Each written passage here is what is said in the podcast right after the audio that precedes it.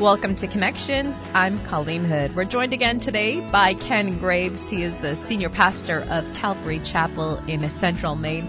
He left home at the age of 16 to pursue training in ministry. By the age of 22, he was led by God to return to his hometown to present the gospel and to build a church.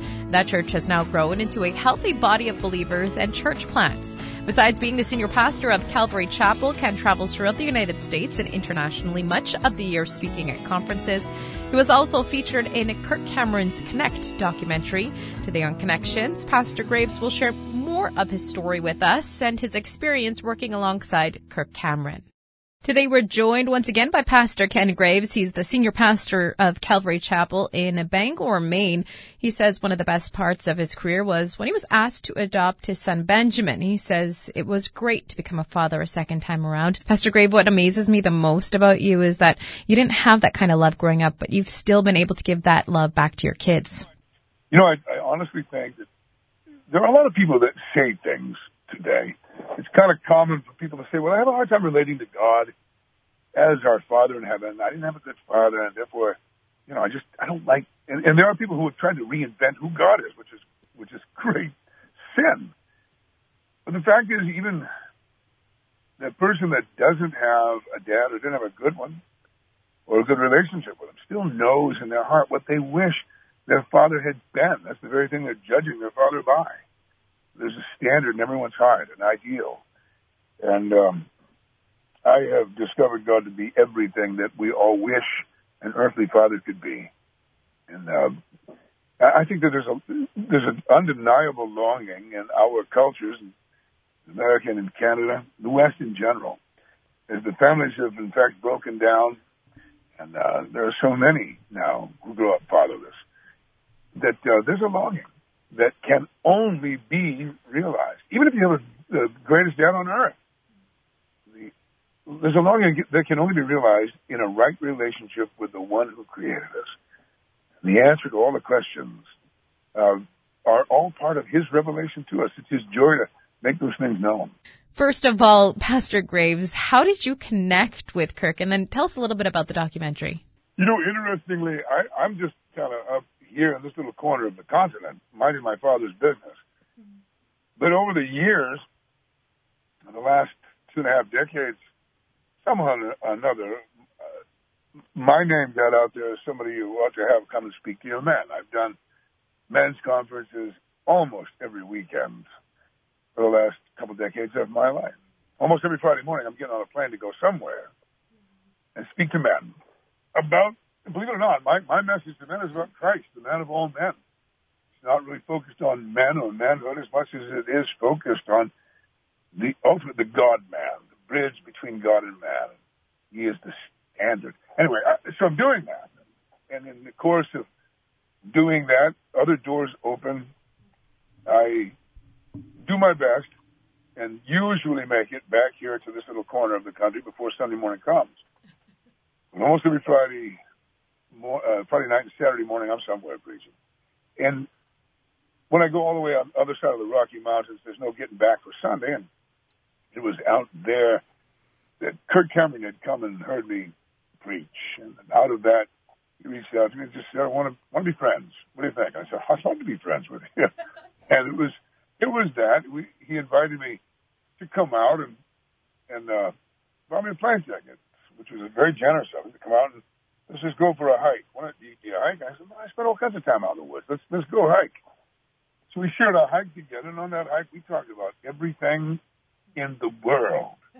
It was that kind of a kind of a visit, where by the end of a hike you truly know someone. And it was out of that how our, our friendship began that he asked me to participate in that uh, documentary. And I think I think I was only asked because I'm just a pastor in a little country church. And just wanted a spiritual perspective on the, the issues that they were dealing with in that particular documentary. Can you tell us a little bit about what that experience was like? Well, it was it was uh, it was you know a little different for me. I you know it was it was but Kirk Kirk's got a gift of, of um, a gift to just I, I think create comfort. Let's just sit down and let's have a, a truly casual conversation and pay no attention to the fact that there are cameras on. And that experience, and I landed in Los Angeles. He picked me up, and and we uh, we drove to a church. It's not my, not not the church I pastor. It's a little church that they rented, but it's a traditional little church house. And we walked in, the cameras were set up, and we just sat down and fellowships. Really, we just sat down and visited. And out of that, they selected whatever um, you know video cuts were relevant to uh, to the documentary. But it was really, honestly, it was just a quality visit with a good brother. Can you tell us a little bit about what you talked about and what your thoughts are on that topic? It is concerning because it is the influence. The entire world is able to fit through the eyeball. it is the uh, the eye gate of a, a younger generation that so much information is flowing, and so much of the information is wrong. It is seductive and, and, and intensely untrue.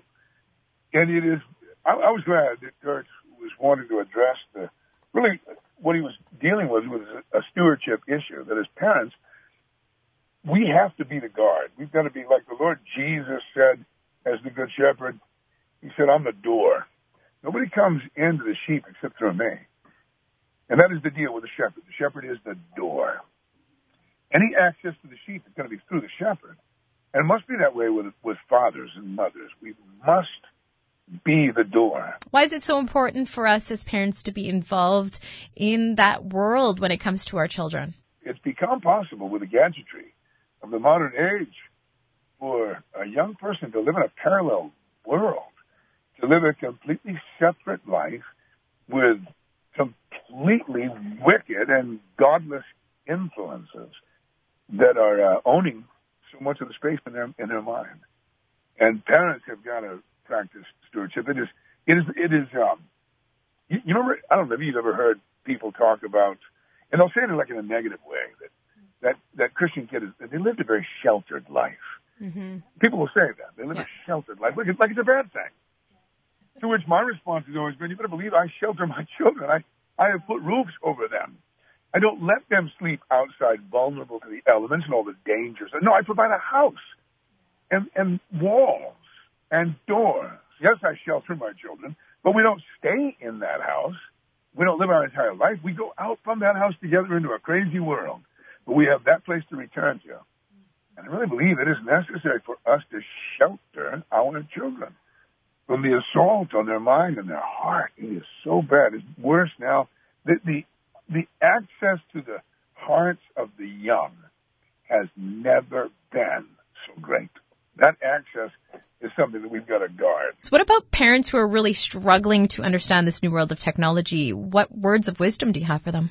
I would say that it's very important for parents to make themselves aware, to spend some time with their kid going to the places that they kid to, to be able to set up the, the device, whether it's a laptop or an, or an iPad or even just a, a smartphone, to set it up in such a way that none of the history of their internet travels can be deleted. And then go where they've gone. That's that's a very eye opening and very enlightening experience. Know, obviously I think it's it's it's smarter to get ahead of that and to know just how dangerous a place the world actually is. None of us would let our, our, say, our early teenage or even our teenage kids, we would not allow them to go off to a major city in our nation alone. Because we know the dangers of the kind of world that we live in and the capacity for them to become enslaved, captive to really evil people. Well, in the same way we would not allow them to travel alone, we should not allow them to virtually travel alone. I think it's very important that we recognize the dangers of that world that they could travel in. And we set it up in such a way that they're not alone. We don't allow them to be alone, to travel those places in the uh, World Wide Web and a World Wide Web of information and a World Wide Web of images. I think it's important for us to know how dangerous that place actually is, and then uh, we don't let them live their lives alone. And you know, one of the, one of the things that younger people are prone to do anyways, to isolate themselves. Part of trying to find yourself and your own identity often involves in you know, you, you, you develop your own taste in music as a young person. That's not a bad thing. But I, with my children, I've always wanted to be on top of what, who are your musical influences? I want to know that. I want to hear that music. I want you to share that music with me. I want to know that. And I want to know, but the, the tendency for a young person to pull their hood up and leave their headphones in and even in the back seat of the family vehicle, go off into total isolation. Well, that's never been allowed in my house. And I discourage it as a pastor that parents should ban their headphones. That we will uh, all listen together. I want to know what you're what you're hearing, and what is what is it what what is moving you right now? What what songs? What artists? What are they saying? Who who are soliciting your heart to be an influence?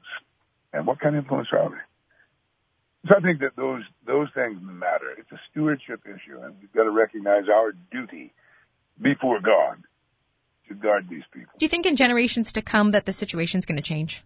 You know, it, it is. Um, it's a reality, as one uh, famously said that we're always so excited about what a new invention is going to do for us that we never stop to consider what it's going to do to us. And every new stage of um, human technology presents great challenges, and and it's never gotten it's not gotten better. There's one particular author, Arthur W. Hunt III, who wrote a book called The Vanishing Word, and in The Vanishing Word, he makes the case that um, in the West, in the modern world, the automobile changed how marriage or romantic relationships ever began. the invention of the automobile changed everything. But prior to that, a young man would come to visit a family in order to get acquainted with a young woman and would spend time with the family in a parlor or on a porch, often around uh, musical instruments and conversation. With the advent of the automobile, a young man just pulled up and took a young woman away from the family, and they traveled alone in isolation. In the same way, the internet and all of the gadgetry and, and the worldwide communications have likewise changed how every human relationship begins. And I don't think people are anywhere, I don't think the Christian parents are as aware of how much uh, imagery is now being shared between teens. Things that would never have happened a generation ago. Uh, lines that are being crossed, the, the, the revealing of, of one teen to another uh, bodily happens through imagery, I do think that we're headed for worse times and greater dangers and more advanced technology. And I think it's all the more reason why we should be on top of this. We should recognize our need to disciple our children and be stewards of their minds and their spirit. For those who want to learn more about you or about your church, how can they go about doing that?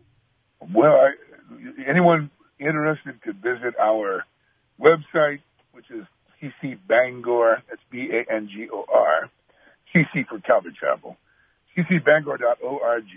And um, all, really the only thing that's available on there is, is uh, my teaching expositionally through the entire Bible. We have the archive available, and, and uh, that's the thing we like to point people to and recommend. Thank you so much for joining us today, Pastor Ken Graves. Remember, if you want to listen to the full conversation, you can always do that by visiting your radio station's website. We'll talk to you again on Connections.